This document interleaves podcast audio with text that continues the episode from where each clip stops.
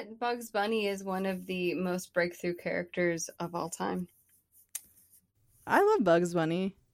He's, He's great. wonderful. I love that he cross dresses. I love how fluid he is. He's just he's wonderful. And he's also he is a, a very crafty bastard. For He sure. is.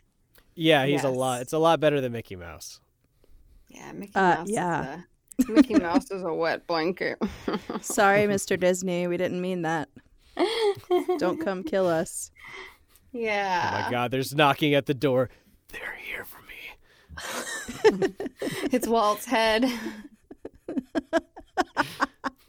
I've come style. back. Yes. Uh, Well, welcome to Under the Pendulum. I'm Chris Weber. She is always here and won't leave. It's Heather Weber. Oh. I've always been Heather Weber. And joining us from Los Angeles, it's Caitlin Weber, and I spelled lost wrong. I fixed it for you. It was you actually. It, it was. It's LOS. Yeah, I know I did the yeah, Oh, okay. AS. I was an English major. Los Angeles. Lassie. Lassie.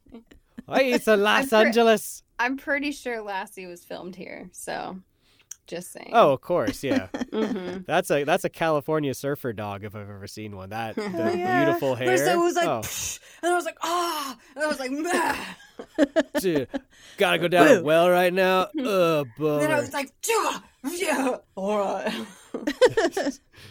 First I was like, uh, and then I was like, yeah. I will say, watching surfers is is very angelic and fun. It's like watching basketball or something. It's just like mesmerizing. Yeah, I used to work with a lot of surfers, and it's um, it's an inter- interesting culture. yes, absolutely. You know, hard to explain. I don't know. I- I, Surf really talk. can't explain. I never got Shop it. Yes. And I'm just Yeah. like a fat piece of shit with my lobster roll on the beach, just watching them. Like, you go out there, have a good time. That lobster You roll is golden real good, gods though. and goddesses, you hit those waves like. Poseidon. oh, you know, okay. Last thing I'll say, but my my favorite meme of all time is Poseidon's kiss. Do you guys remember that one? Oh, Yeah. Gypsy's uh, Gypsy's kiss. Is this Gypsy's kiss? What's that? Yeah, I thought it was um, well, like to take a piss. It was the cockney thing, a Gypsy's kiss. No. Oh, no, no, no! I'm gonna take a gypsy. Was one. That's right. That's right. Take Yeah. a piss. But no, Chris, Gypsy's, Poseidon's Gypsy's kiss, kiss, is when piss. your poopy hits the the hits the water and then water splashes up on your butt. And Yeah, there's a little okay. picture of Poseidon going. I know, I love it. oh, that is. I like laughed for a whole day when I saw. Here at Under the Pendulum, we love to open the podcast with a poop joke. yeah, that's really gonna change the way I take a shit now. We have been chained together by turds since the dawn of time. hmm We're a nutty bunch. I'm just gonna like be randomly laughing in the toilet, and people at work are gonna are Yeah. gonna think I'm strange. I've totally been there thinking about that. Oh, Poseidon, stop! And you got to see the picture because they did like his lips like really big. I think Merry I still Christmas, have it on my phone. Yeah, I do too. You have to send that to me, because that's great. I will. So, we are venturing back into the world of legends and ghosts in this episode. Today, we'll be oh. looking at a few stories from our very own oh. backyard of Colorado. yes. We gotta gotta give a little home love right now. Yeah, for hmm. real. Talk about the Wild West. Talk about them Tommy knockers. Talk about that gold rush. All that shit was terrifying. Hmm Yeah, there's there's there are spooky things aplenty. hmm So, Colorado is home to some of the strangest stories and legends around, like the frontier cannibal Alfred Packer, hundreds of ghost stories of the Wild West, thousands of UFO sightings, and even strange cryptids like the Slide Rock Bolter, which is a land whale, a giant land whale that clings to the top of mountains by hooks on its tail. It basically waits for unsuspecting victims and it slides down the mountain and devours That you. sounds like a miner who's just fucking wasted. And like there- got they like- and that's what they thought they saw. it was um like old lumberjack lore. I could just like lumberjacks, yeah.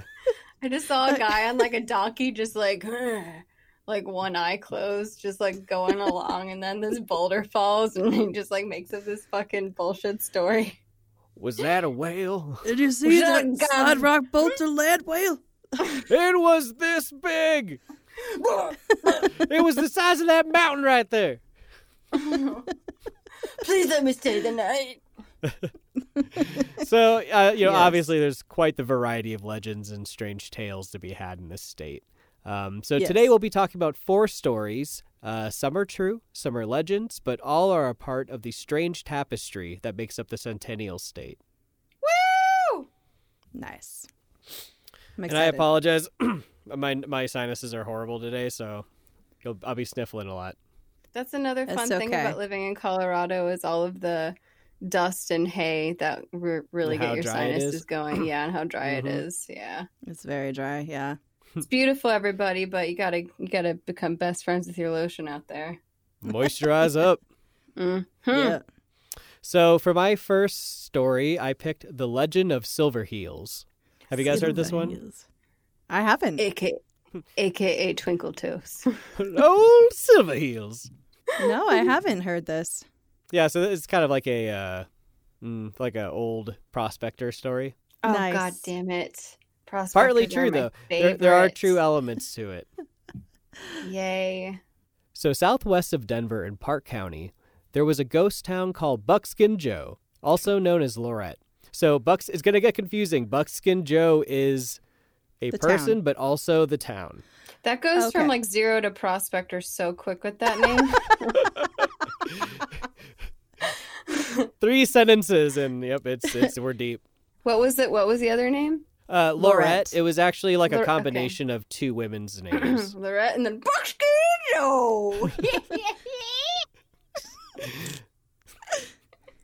so it was founded in 1859 by prospector Joseph Higginbottom. Oh, man. Ooh, you can't even make that up. That's good. So he he took over the claim after the original owner sold it. Uh, the original owner thought that it didn't look very lucrative and was like, "Yeah, there's probably not gold there." But not so old Buckskin. Joe. Oh. Old Higginbottoms ain't a quitter. Our storm begins. So Higginbottom set up camp, and um, you know people started flocking to the area, and the camp began to grow and took on the name Buckskin Joe, as Higginbottom often wore buckskin clothing. That Interesting. is just- Okay, okay. Shoes or no shoes? Is he wearing shoes in your mind? Yeah, Not around town, but when he's I when he's mean they're fa- they're falling apart. Yeah, Like m- in my head, his toe is the size of my head. Like he's got giant feet. just saying. Just saying. call me old stub toe. What they call me? Ah, chickens. ah, I stubbed it again. So, gold was discovered in that area, and by 1860, the camp exploded with eager prospectors. By September of 1860, over 2,000 men had purchased claims and were working that area. Ah, there's gold in these hills. So it like it blew the fuck up like That's very great. quickly. you just couldn't wait to say it. I couldn't. You got to play Cotton Eye Joe Joe clip sometime during this. You have. I'll try to find some good uh, banjo music or something. Oh, that'd be Yes. fun. I wish I brought a rusty bucket to this episode. Well, the gold in them hills. Okay, okay. I'm sorry. I'm sorry. So, to support this influx of people, the camp quickly grew into a town. It had a post office, hotels, stores, and a bank.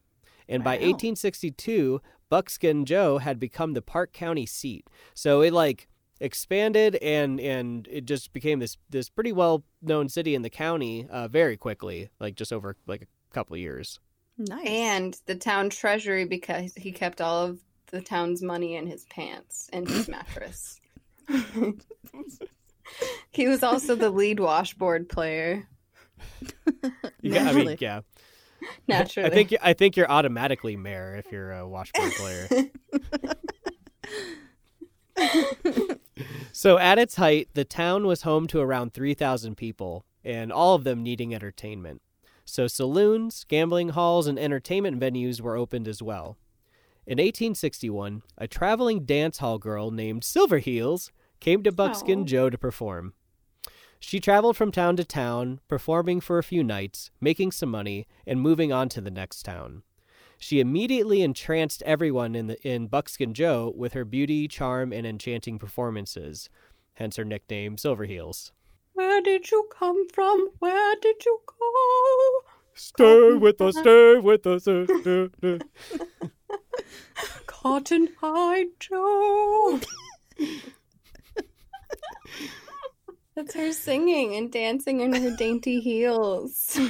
It's very enchanting.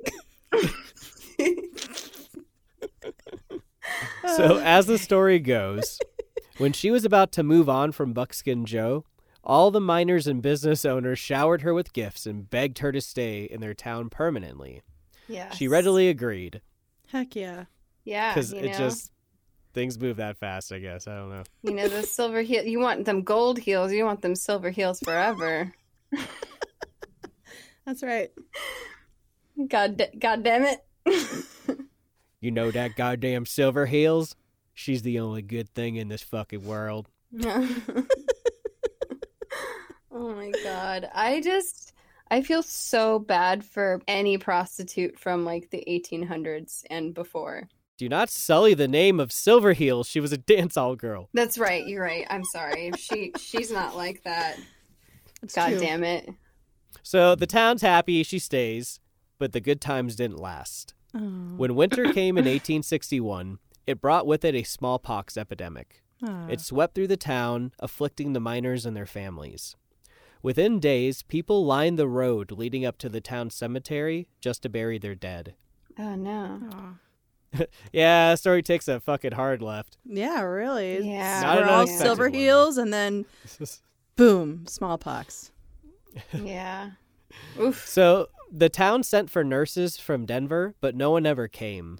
Those who were able to help did, and it is said that no one was more helpful than Silverheels. Old Twinkle Toes. She twinkled from cabin to cabin, caring for everyone and everyone who needed nursing or help. No, no, no, no, no. No, no, no, no. She even jovially assisted with burying the dead. Uh, that that I just added that. okay, That's I just really saw nice corpses moving wow. very inappropriately in my head. She's a fucking overachiever. Bar- Yes. when they were burying the corpses of their family, no one sang harder than Silver Eels. so when spring came in 1862, the worst had passed for the inhabitants of Buckskin Joe. But sometime before the spring came, Silver Heels had vanished. The town What? searched for her all over the area and even into the mountains, but they never found a trace of her. Her cabin was still in order, but there were no signs of her anywhere. God damn. She couldn't have yeah, she couldn't have left by stagecoach or a horse during the winter snowfall, and no one had seen one leaving. Oh my gosh, that's so sad. Yeah, they gave up. I know. So they named one of the mountains in the area Mount Silverheels in honor of Huh. honor of her bravery and kindness during the small during the smallpox outbreak. But some say that she never left. Legend has it that she contracted smallpox and survived, but her beautiful face was left horribly scarred and disfigured like some sort of Phantom of the Opera God damn. like some sort of prospecting Phantom of the Opera. Yes.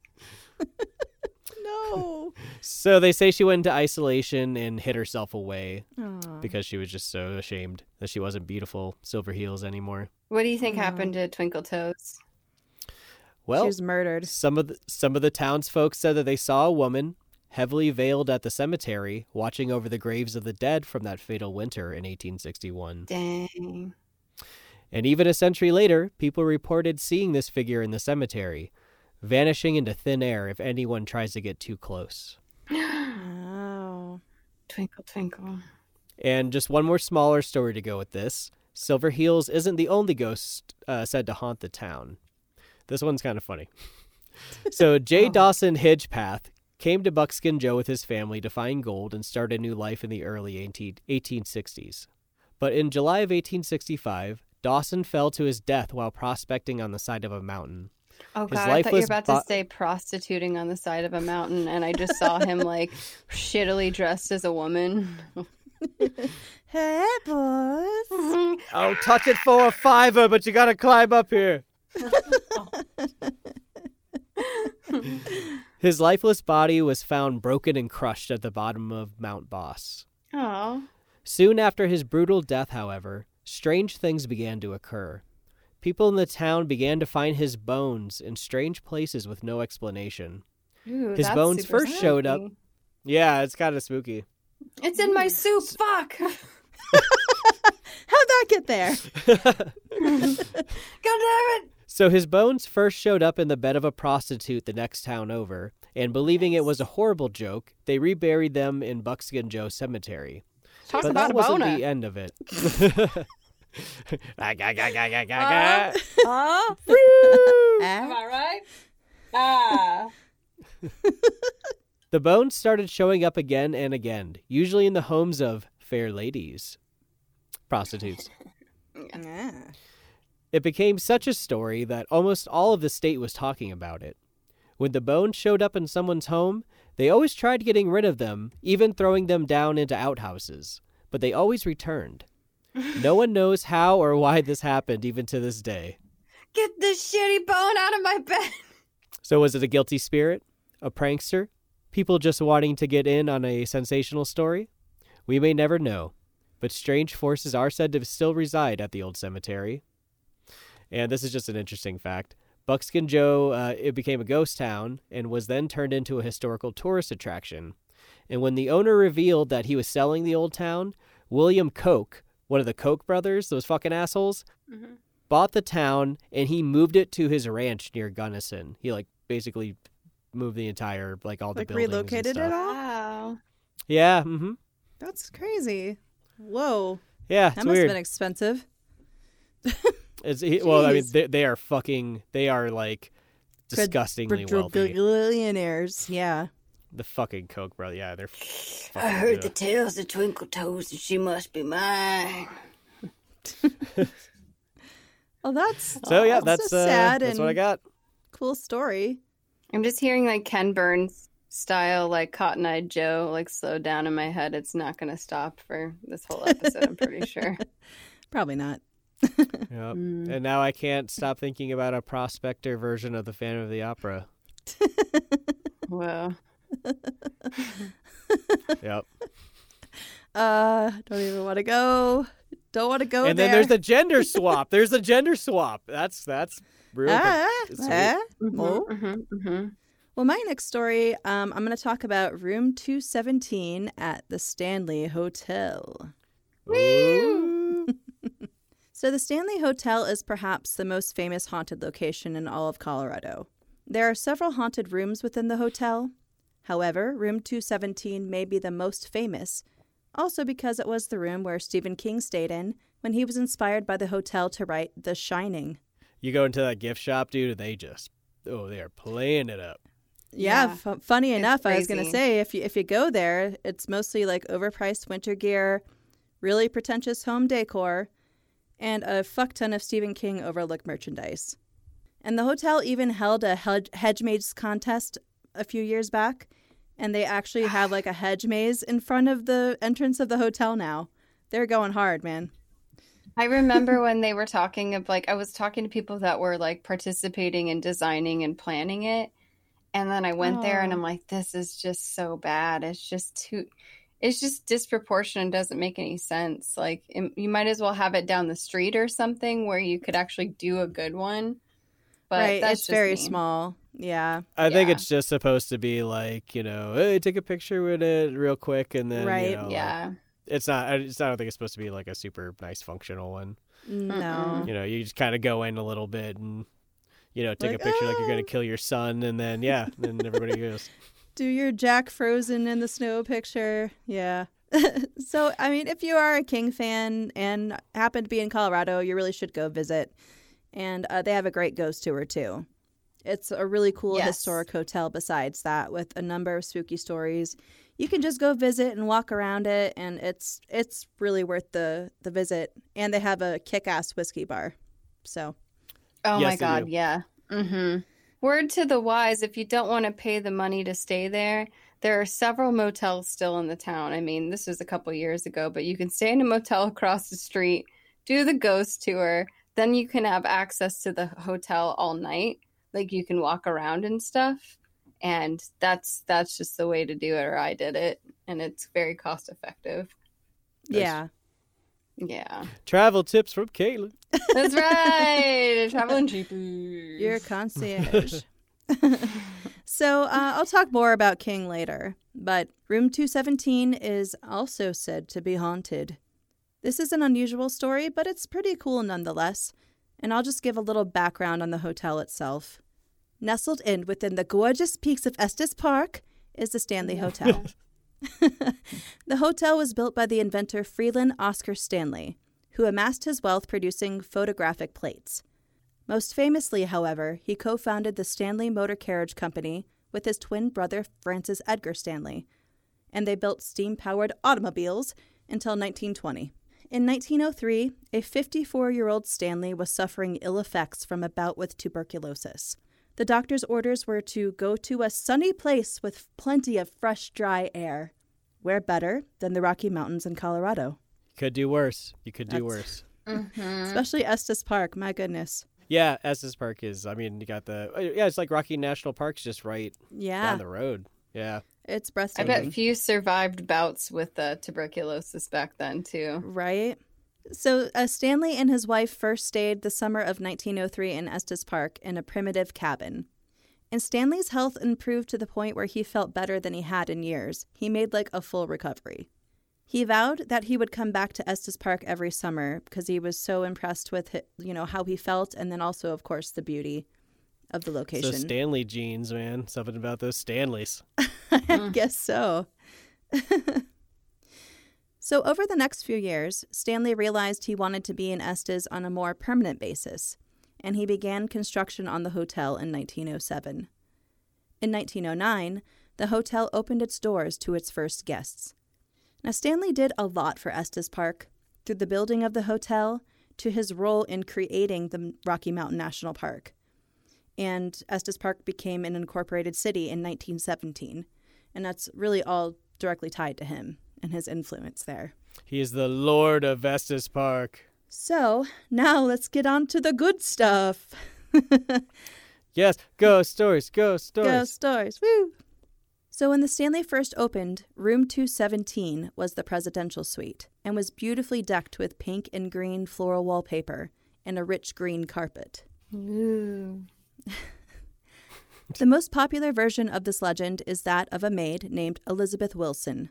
One night in 1911, there was a terrible thunderstorm. The hotel had a combination of electric and gas lighting, as it was in the process of transitioning between the two. During the storm, around 8 p.m., much of the lighting was knocked out. Elizabeth was sent to investigate. No. The room Elizabeth, you go into the dark rooms. You go into that dark hallway. I don't know why she's English in my mind. Yes, I'm going. That too. Mhm. Now, this room was certainly a priority to get up and running properly for its undoubtedly high profile guest. It was the presidential suite after all, so they needed to get that shit going. Get it going, But- bitch. I don't care how many maids it takes. Get that light up. But unbeknownst to the hotel staff, there was a gas leak in that room coming from the gas light fixtures. Ah, monoxide. When Elizabeth entered the room with her lit candle, the built up gas in the room ignited, and there was a big explosion that took out a section of the western wing. No fucking way. Damn. That's The floor of the- crazy. The floor of the room also collapsed, and poor Elizabeth fell through, breaking her ankles in the fall to the floor below. Yikes.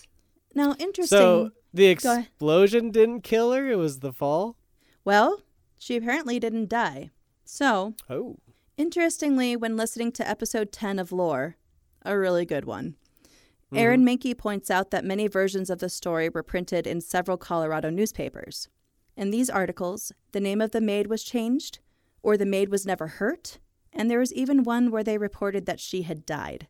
Mahnke also points out that there were never records of an employee with any of the reported names, and he feels that the story was probably sensationalized in order to make sense of the supernatural encounters that have happened within this room. So so the explosion happened, but they don't. But it doesn't seem like there was a maid who died. Yeah, I mean, I feel like something might have happened. Like maybe the explosion happened due to a lit candle, but I mean, oh, I, Oh, okay. I I don't know. It's hard to say. Say what you gotta say. Sell those fucking papers, man. Sell them. sell them. But we do know that the explosion did occur because in 2014, fragments of wall with floral wallpaper and pieces of green carpet were found in an underground service tunnel by maintenance workers. Ooh. So this was evidence of this explosion coming from this particular room because it had the same like wallpaper and original carpet and everything. Wow. So Oh wow, nice. yeah. But besides the questionable origin story, it is said that Elizabeth's ghost haunts room 217, and the room is very active with paranormal happenings. Mm. Despite the most popular iteration of the legend saying that she survived the fall, it is thought that she has returned to stay in the Stanley forever and ever and ever. Many patties forever, facials. Don't forget your cocktail. Now, people have reported seeing Elizabeth's ghost moving through a section of the room's wall that supposedly used to be a doorway. Uh, guests have also heard her voice inside the room. People have reported that their bags have unpacked themselves during the night as they sleep. And as we know, this is a common hotel ghost trope. We're coming to realize when doing these things. It happens a lot in hotels with ghosts. I think it's a lot of forgetful people. There's like a real maid who's like slowly closes the door and it's like a single tear. She's like, I'm the one who does it. I have to keep this alive. Never get any gratitude around here. right. it's up to me now. Don't forget to review us on Yelp. And it is also said ghosts have witnessed ghosts. It's also said guests have witnessed objects moving on their own in the room. I wonder what ghost witness. That's a good Oh, question. I don't even want to know. Come to think of it, Mm. Yeah, it's probably fucked up. too many adult diapers. God. Can they travel through the toilets? Oh, Poseidon's kiss. That's what it is. That's what it is. We figured it out. So, although this is a very cool story to go along with the haunting of this famous room, it's a bit perplexing. How often does a spirit come back to haunt a location they worked at and furthermore never died in? Why do so many iterations of this story exist in news publications? Did Elizabeth ever exist? These are questions we will likely never answer, but this story will always be a part of the Stanley's rich history. hmm And I just wanted to close Ru- t- Room 217 with a couple of quotes by Stephen King regarding how he came up with the story for The Shining, because this is endlessly interesting to me. And he's such a genius. Heather's gushing over here. Stephen King! I am. well, after doing an eight ball of cocaine and uh, saying, right? What a dreamboat. So when he and Tabitha were staying in room 217 on October 30th, 1974, they were the only guests in the hotel. Inspiration seemed to be around every corner for him that night. I'm not going to try to do an impression because it's just it's going to be rough. So Of Stephen King, of Stephen King. That's okay. yeah. yeah. Yeah. when we arrived, they were just getting ready to close for the season, and we found ourselves the only guests in the place, with all those long, empty corridors. And he talks about when they were eating together in the restaurant. Except for our table, all the chairs were up on the tables. So the music is echoing down the hall, and I mean, it was like God had put me there to hear that and see those things. That night, I dreamed of my three year old son running through the corridors, looking back over his shoulder, eyes wide, screaming. He was being chased by a fire hose. I woke up with a tremendous jerk, sweating all over, within an inch of falling out of bed. I got up, lit a cigarette, sat in a chair looking out the window at the Rockies, and by the time the cigarette was done, I had the bones of the book firmly set in my mind. Dang. Damn. right? That's, those those Dude are works some fast. those are some money making nightmares right there. I know, right? so, you know, as we said, that that hotel is Stephen King crazy. Yeah. And the fact that one of the most beloved horror stories was created within room 7 217 is an amazing and proud part of its history. Yeah. So, I thought that was really cool. This is one of those instances I'd love to have a time machine and go back to like before it was Stephen King centric and kind of observe that. Yeah. But Yeah, I would too. I mean, he uh, he has like a real soft spot for Colorado. I mean, he uh, uses Boulder as sort of like in, in the stand when when they all all like the people on the good side meet up. I guess you could say um, they all meet up in Boulder. Mhm. You know, which I wouldn't know these days yeah, with the rent prices being as high as they are. take that yuppie Oh shit back God. to Boulder. Love those stickers. it's too late. Too late. Yeah. Yep, it's over. Well, that was a cool one actually. I, I remember listening to that uh, that lore episode. Uh, must have not remembered much of it, so it was really interesting. Man, Yeah, he did a, a lot of it, research on that. So, I definitely recommend that if you want to learn a little bit more about the Stanley. Yes, I definitely want to listen to that. I will say when I went on the ghost tour, I was in the um stage area next door, like uh, like beneath the um giant stage. And Yeah. I was in a dressing room and the door like slammed shut. It was the craziest, scariest Ooh. thing I've ever seen on a ghost tour. It was really it was really freaked me out there. Well, I have a gift certificate for it. I haven't used yet, so I'm going to go stay there and I will report back if anything happens. So my last one is uh, Cheeseman Park. Woo! I heard about this like when I first moved here, and I never really looked into it. And Right. actually, this one, and well, I'll get to it at the end. It also inspired a another horror movie. Nice. So there is a park in southeast Denver called Cheeseman Park. It spans 80 acres, has a wonderful open field, a Greek style pavilion, and is surrounded by trees. It is a peaceful spot to have a picnic, play some games, or sit around and have a beer or two. You can even go and walk around the gorgeous botanic gardens that are on the grounds nearby, and they actually have a gigantic corpse orchid. Yes, they do. So metal. Oh, I remember that when it was blooming. I I missed it, but I remember it being on the news. Yeah, they'll, they'll let you Yeah. go by and you can like smell it. Yes, yeah. Fucking yeah, fucking metal. so what one might not expect as you sit in the sun or stroll through the gardens is that you are sitting on the same ground that once held a large cemetery. Ooh. The story of Cheeseman Park is also the story of the Denver City Cemetery and the botched and some would say sacrilegious exhumation and relocation of bodies.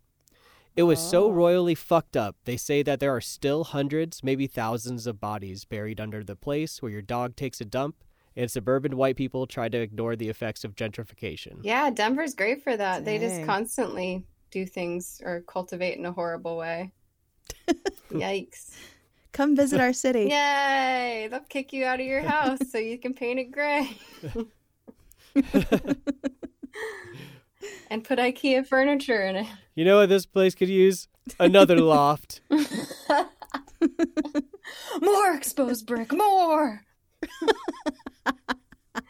God, I fucking hate modern ac- architecture, and that's all you see going up. It's just like this modern Yeah. bullshit. It just looks a- so fucking duh.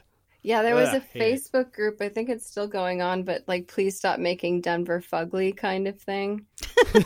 Yeah, it was. It had the word fugly in it for sure. And I had worked in the architectural salvage business in Denver, and holy moly, you guys, they had some beautiful, beautiful architecture from like you know the mid to early, you know, 1860s to 1920s. Just gorgeous, gorgeous things.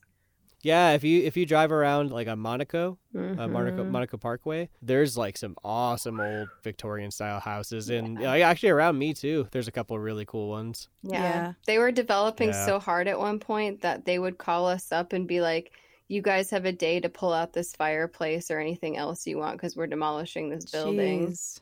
Oh Yeah. my gosh. Our story begins with the founding of the city of Denver and the cemetery.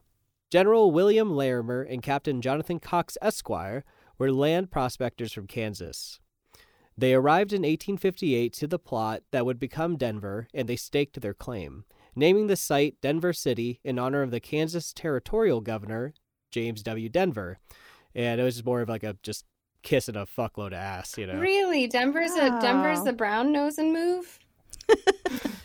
kind of sounds like it. I mean, you know, it was obviously a money making move too. you Yeah. know? Yeah. I was like, I mean, that's this is a, all, this is that's a all damn this is fine all name, gentlemen. during Hell yeah. this is all during the gold the gold rushes Yes. and stuff. Yeah. So like, I mean, there's a lot of money to be made. yeah. So the land was not actually theirs. It was legally owned by the Arapahoes. But as if any white person ever gave a shit about that, they began to expand Denver City. Mhm. God damn it. The same year as the founding of the city, Larimer had set aside 320 acres of the land to build a cemetery, as Denver would quickly grow with the Pikes Peak gold rush of 1858. Thousands of would be gold hunters came flocking into Denver City. The cemetery was originally called Mount Prospect Cemetery.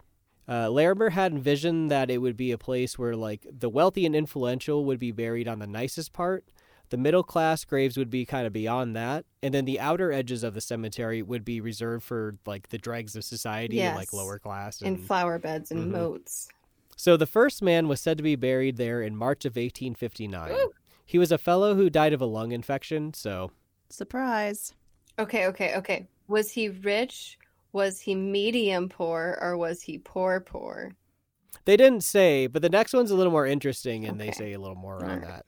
So the next man was buried uh, the following month, um, after he was tried and hung in public for killing his brother-in-law.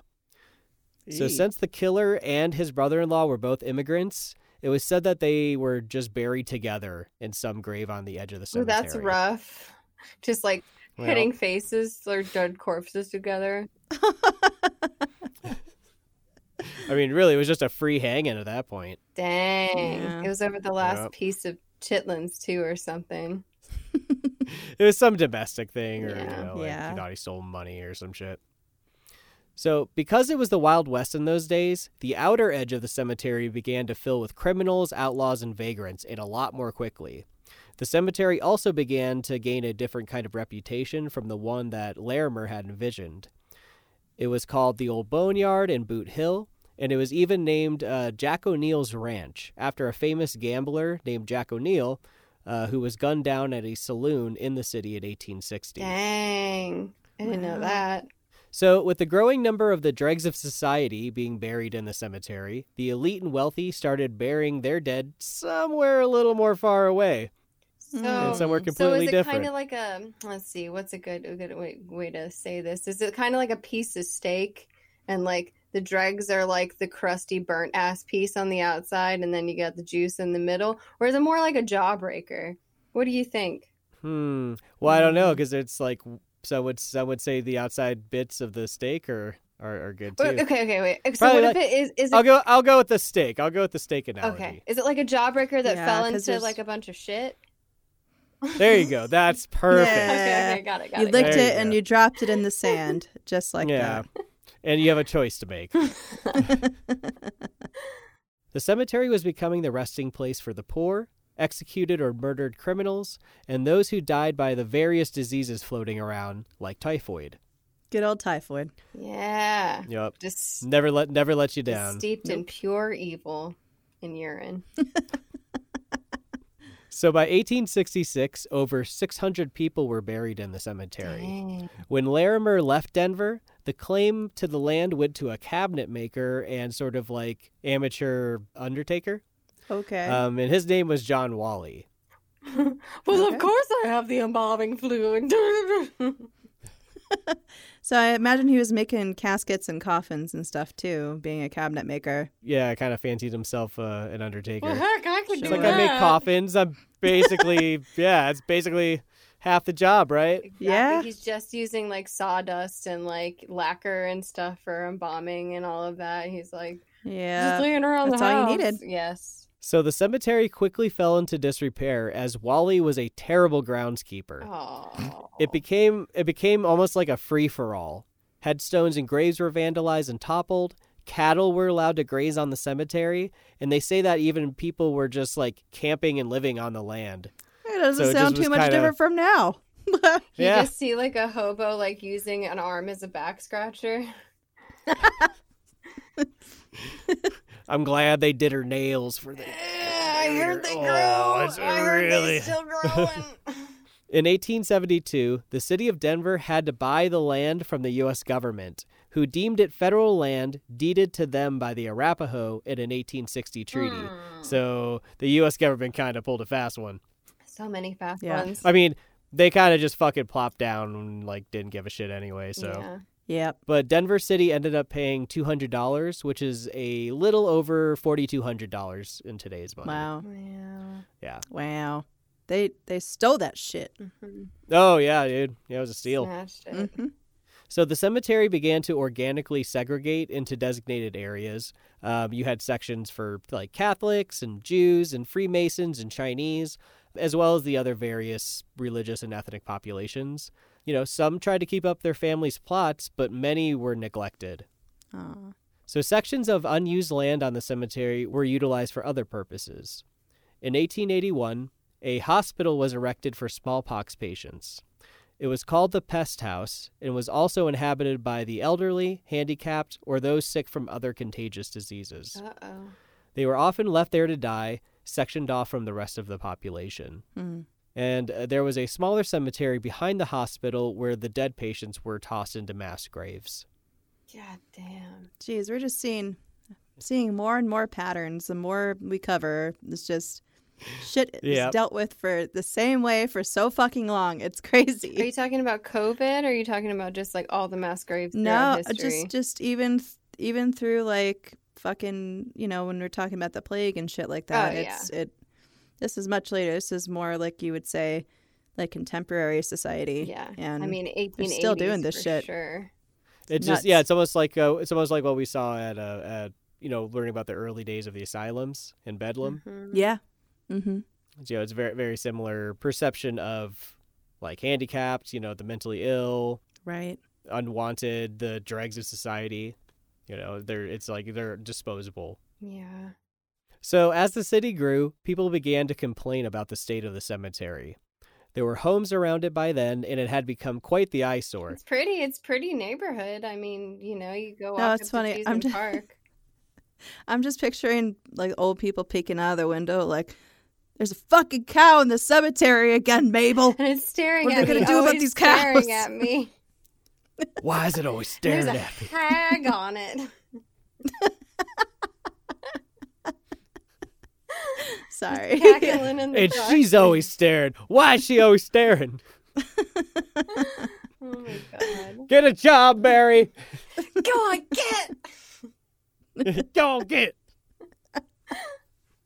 I'm gonna go bang my pot and pan outside. Yes. that always scares her away. So the city's leadership persuaded Congress to allow them to turn the cemetery into a park. Um, it was authorized in 1890 and renamed Congress Park, which is still Yeah. an op- you know park today. Yes. So now the logistical nightmare began. They Oh, gave fun. families 90 days to remove their loved ones. They told the families to remove their loved ones Yeah, well, they yeah, you know, they're like, yeah, we're to doing this. so- a body that's been decaying for sometimes 50 years or more. Yeah. Mhm. Oh, jeez. Man, I dug up my dead lizard like two months after he was dead, and that was too much. I can't but like imagine what you know digging up grandma. Would I mean, be they're, like. they're they're in they're in like uh, you know they're some are in caskets. I mean, like most things are in caskets. But, like, you know, Some. I mean, how? But probably a lot of them are in shrouds, though. I, I mean, I imagine. Um, yeah, but you, I guess you have the mass graves, but um, yeah, yeah. I just wonder statistically, Yeah. like w- with the people that could afford to bury somebody, like was it a pine box? Like how long does that take down to break down? Like does the rot do anything to that? Like, oh, to Yeah, just to sure. exhume a loved one would be. You need like a professional for that. Probably sucked Ugh. big time. well, well, we'll get into where that got Okay. So those who had the means and money, like mostly the wealthy and, and middle class, uh, you know, they began to move and relocate their loved ones to another cemetery. But a large portion of the bodies buried there were the unwanted and unclaimed remains of criminals, Oh, the true. poor and lower class. Uh, As the majority of bodies were still unclaimed, the city granted a contract to an undertaker named E.P. McGovern to re- remove and relocate the bodies in 1893. Oh yeah. mm. So the terms were that McGovern was to supply a fresh coffin for each of the bodies and then transfer them to Riverside Cemetery. Which is a beautiful cemetery if you go to Denver. Yeah. I mean, all of them are beautiful pretty much. yeah. hmm So he would be paid uh, a dollar ninety, which is around fifty-five dollars in today's money, Dang. for each of the coffins containing a body. So for every one that he transported, he, he got like you know, fifty-five you bucks. strike 55 a bucks. hard bargain. well, you know, you think about how many bodies there are. Mhm. That's a lot. yeah, you that's, know, that's, that's, a lot that's money. good money. Yep. So the exhumation and relocation of the bodies went well for a few days as onlookers watched the spectacle. But McGovern found a way to maximize his profits from the contract. Rather than spend the money on full size coffins, he began using child sized coffins. McGovern would hack up bodies and put them in small coffins, often using three child sized coffins for one adult body, uh, tripling his profits because now there's three coffins. Okay, wait a second. Wait a second. Wouldn't it be more economical though to just buy the bigger coffin? But he gets paid per coffin. I yeah, but I'm just thinking of his labor, and he's just putting too much ding dang labor into stuffing these corpses into these But- child coffins. He probably wasn't doing anything. Oh, true. He was probably getting people to do it. Mm, He almost made 200 bucks on one body. dang. Oh, You so know what I he's mean? putting multiple bodies in a child casket?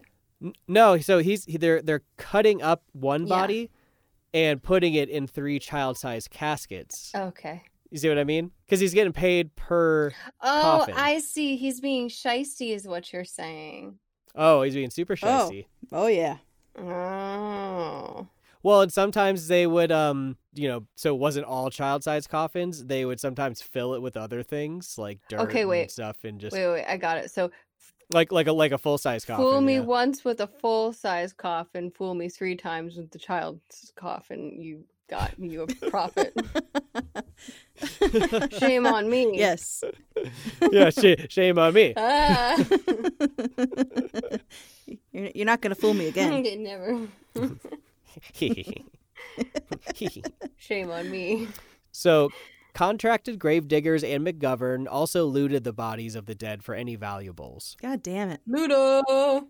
In their carelessness and haste to conceal this deception, graves were left open and bones and body parts were strewn about and left behind. I behind. bet those coyotes were having the best time. And those red uh, squirrels, well, they I ain't mean- innocent either. Well, people began taking home these bits as souvenirs. Oh. And this Oh, lawlessness eventually led to other civilians just openly like looting graves. Oh my God. So it just, co- it, the worst case scenario happened here. nice. Yep. Wow. So the Denver Republican did a piece exposing McGovern's antics in their 1893 March issue. The piece was titled "The Work of Ghouls." they wrote about the scene. Yes. Quote, the line of desecrated graves at the southern boundary of the cemetery sickened and horrified everybody by the appearance they presented. Around their edges were piled broken coffins, rent and tattered shrouds, and fragments of clothing that had been torn from the bodies. All were trampled into the ground by the footsteps of the grave diggers, like rejected junk. Unquote. Dang. Oh my goodness. Yeah, yeah, yeah. Oh my So goodness. it was just, it was just like a fucking just mess. Did you see I any mean, it was- illustrations or photos of this? No, no, I couldn't. I couldn't find any. Dang. Yeah. Okay, okay. If you could if you could just like observe that, it, like if there was some kind of weird like window into the past or time machine, would you observe it firsthand? Yeah. Yeah, me too. That sounds pretty crazy. Yeah.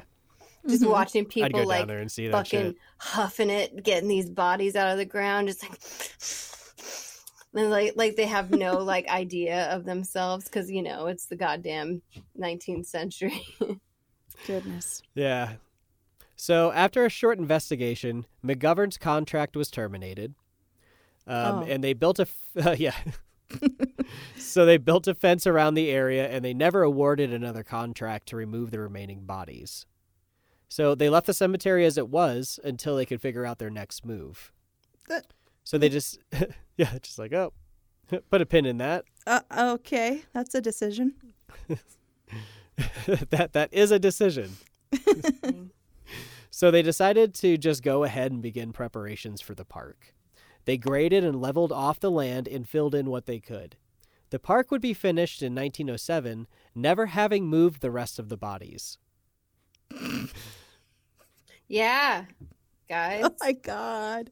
Wow. But a marble pavilion was awarded was awarded to the new park by the Cheeseman family in 1909, and that section of the cemetery was renamed Cheeseman Park. And it is estimated that around 2,000 bodies are still buried under the park.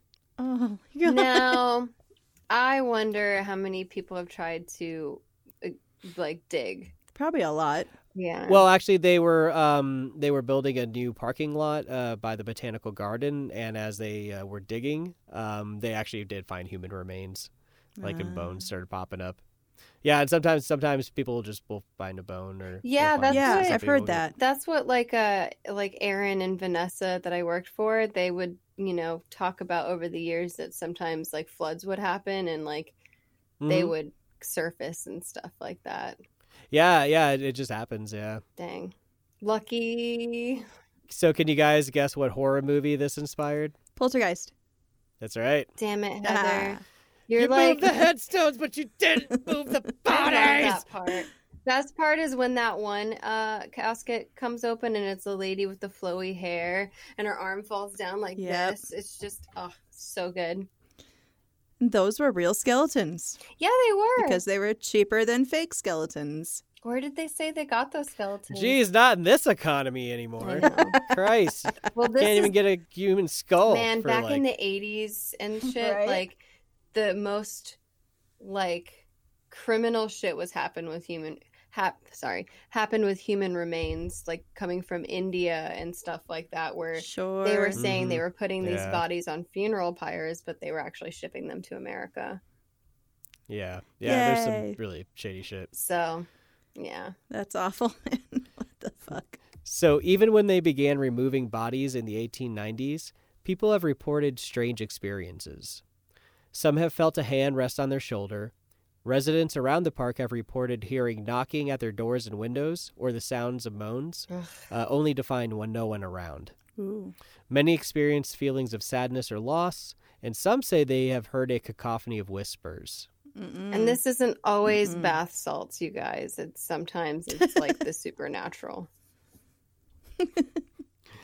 So, people have also reported seeing apparitions wandering the grounds, only to disappear at dusk.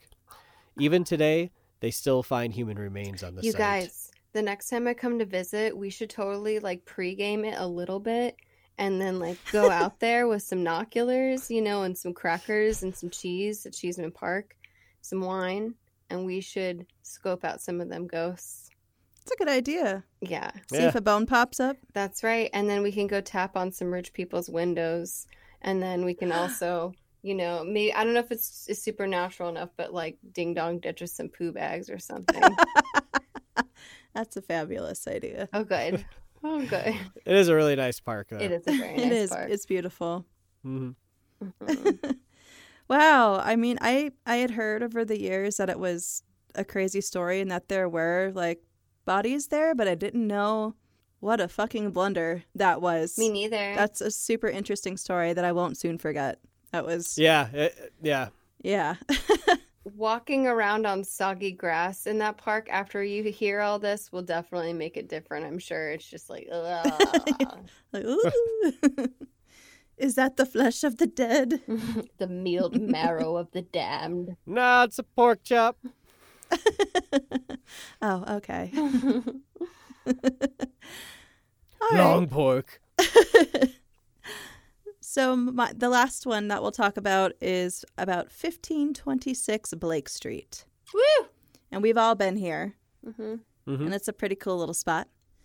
So, located in the heart of downtown Denver, there is a beautiful historic pub at 1526 Blake Street. This present day pub, now called Brass Tacks, houses a lot of history within its walls, especially in its basement. Complete with blocked off Prohibition era underground tunnels. Oh, Yeah. shit, yeah. Isn't that cool? hmm I, I know I said turnals, but it's tunnels. Oh, get me to that turtle. Oh, goodness, turtles. oh, roll that barrel down that turtle. I ain't got I all just night. got so excited. it's the coppers getting us turtles. Yeah, I miss ghost tours. I can't wait till we can go on those again. Yeah. Yeah. I can't so wait fun. to see the ones here in Los Angeles and like do some of those crazy celebrity ones. Yeah, yeah that'd be awesome. hmm So, as mentioned before, Denver was a dirty, seedy, corrupt place back in the old Wild West. A settler wrote of Denver that it was a nursery of almost every vice, a hotbed of unprincipled and dangerous sporting fraternity. It, Excuse me. That's back when men. Was that a was that a crack of the whip? That's back when Denver didn't mean a good thing. Denver was full of saloons and gambling, which attracted certain types of gentlemen. This in turn created a market for ladies of the night, and there was even a red light district just down the road on Holladay Street. Oh yeah. In the 1800s, Denver was the last stop for many miners that were seeking work in the Rockies, and it would be a rough go for those men that were going to brave the wilderness and the treacherous terrain of the undeveloped Rocky Mountains. A place like Denver was a perfect place for a last hurrah before this lonely and dangerous Fuck journey. yeah. Like like you're spending your money like you're not going to see another day for sure. Or you just Yeah. were scared out of your pants anyway and you need to drink it off. Like it's just stress drinking, I'm sure. Yeah. Stress drinking and stress hand jobs. Uh, So this brings us to our first story from 1526 Blake Street. Around 1860, when it was the Charles Iser Saloon in the heart of the business district, the saloon also served as a boarding house. Many people came and went, from high society to working class, and they all mingled together. The sex worker women were free to roam. Excuse me. the sex worker women were free. to roam the street like kittens with their bungholes in the air. yeah, we let them roam around outside a little bit. You know, you got to give them fresh air. Oh, look at those fishes. That's horrible. I don't mean that. I'm just being funny, everybody. Ah. so the sex worker women were free to work from there with no protest from the proprietors. They brought a lot of business in, and this was an infamously seedy joint. So this brings us to Lydia. She was only known up until somewhat recently as the Brown Ghost or the Lady in Red. Oh, I know the Because of her- story. I know it, Heather. I know it. and she was called this because of her frilly red dress that she was seen in, you know, her apparition. Mm-hmm. And then she was given the name Livia by paranormal Lydia by paranormal researchers. Which you shouldn't do that. You shouldn't name ghosts. I'm just saying. You shouldn't do it. You should let them pick their own name. That's right. According to the story, and again, there are a couple of versions here. In one version, Lydia was a fiery lady and would often get into fights with the other girls. Oh, Lydia she's got- one of those. Huh? Yeah. Coming to my turf, my hallway, making that money. Lydia got in her last fight with another woman, and she was pushed down the saloon steps, breaking her neck. Lydia's neck? Lovely Lydia's neck? Yeah. Lovely Lydia. Oh, not fiery Lydia. She's just screaming all the way out. Another version of the story says that a, a John pushed her down those steps after he was unable to perform adequately. So many people die because of boners. You know. I know, Yeah. it's crazy. Ugh, ugh.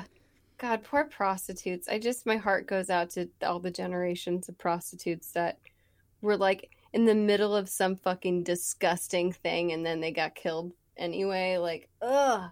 Ugh. Yeah, it's pretty awful. Yeah. And yet another version of the story says that Lydia was not a prostitute at all and was pushed down the stairs to her death by an angry coal miner after she informed him that her body was not for sale. Jesus, can't fucking win in that place. God. Charles Iser, I'm looking at you, you seedy motherfucker. Nonetheless, Lydia still haunts 1526 Blake Street. She has been seen, heard, and felt by many people over the years, mostly by employees after hours. When the establishment was the Blake Street Vault, there was even a certain booth dubbed Lydia's Booth, where you might just have an encounter with her if you sat there. She is not a mean spirit. She just likes to pop up every now and again and say hey and let you know that she's there.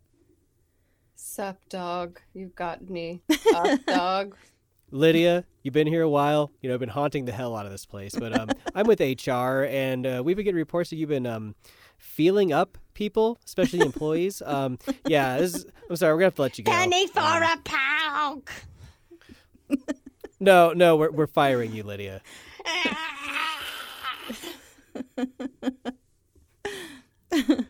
Poor Lydia. Mm, Another ghost within the walls of 1526 Blake Street is that of the ghost inside the vault. Now, the vault was hidden in the basement for years behind a brick wall and was again discovered by new owners doing renovations.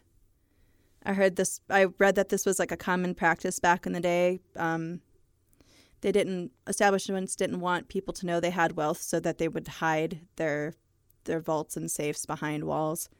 Pretty interesting. Oh, Like, yeah. knock down the Yeah, that wall makes sense, whenever they right? wanted to access it. N- yeah, I don't know exactly how that works. Maybe there was an entrance that had been covered up since, and they had to knock down the wall. I'm not really sure.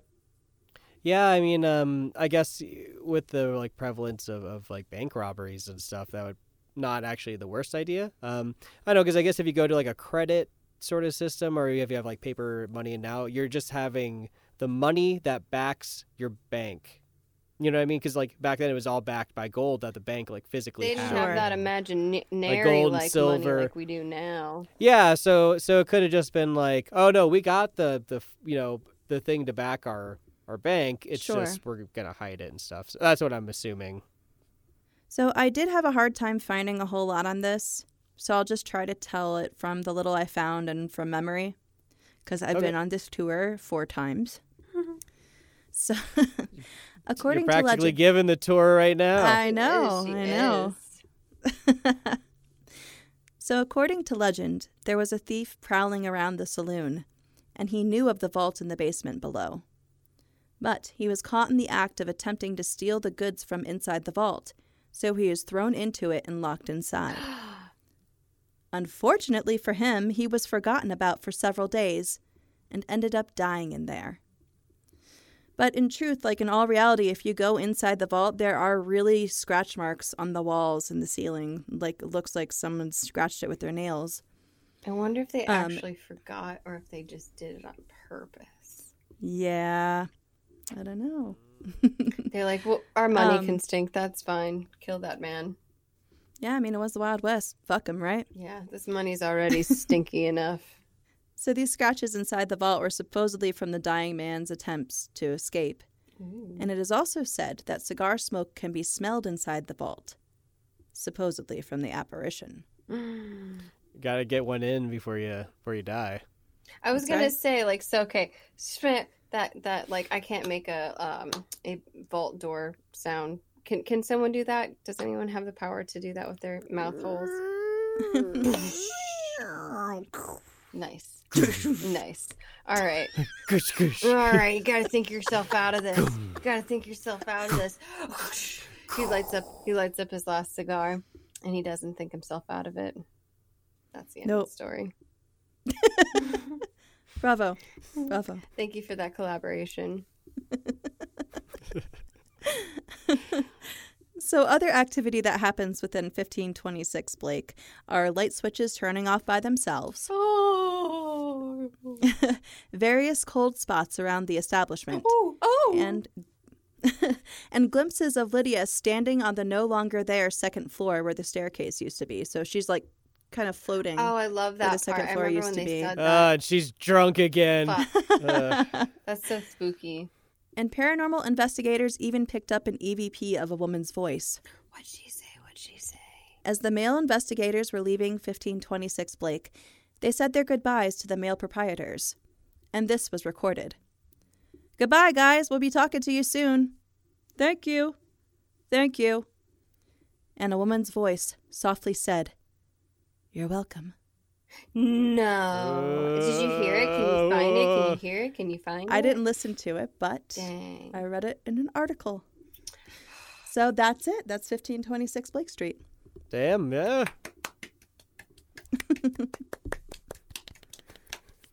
So, I, I yeah, the the um the guy getting trapped in the vault's a weird one. Yeah, yeah. So I mean, I- it's it's it's cool, but it's also like they just left him in there instead of calling the police. he died after a couple days. yeah, did that happen? Hmm. Probably not. Suspicious. Yeah. It's just one of those legends, you know, that you you come across when you're looking up ghost stories.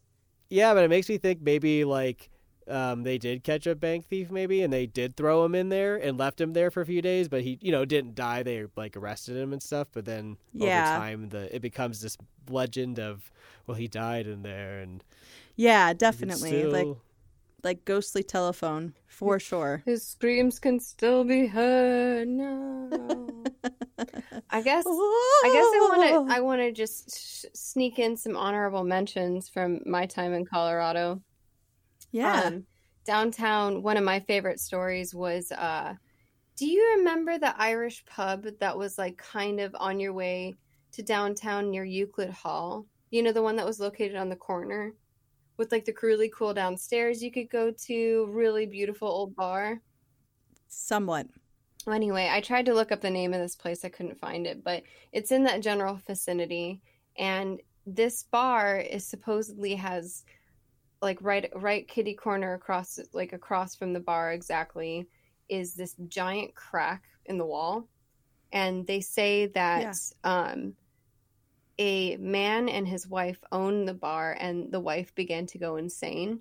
Like it got dementia or Alzheimer's or something and one day the husband came back to the bar that she was tending and she had taken a pickaxe to that wall and like started chiseling into it because she in her mind believed she was digging for gold or something like that and that Oh, big ass crack like chiseling is still in the wall to this day and people say Oh, they whoa. still hear um, the chiseling happen and they still hear somebody like talking nonsensically downstairs and stuff when they're closing up.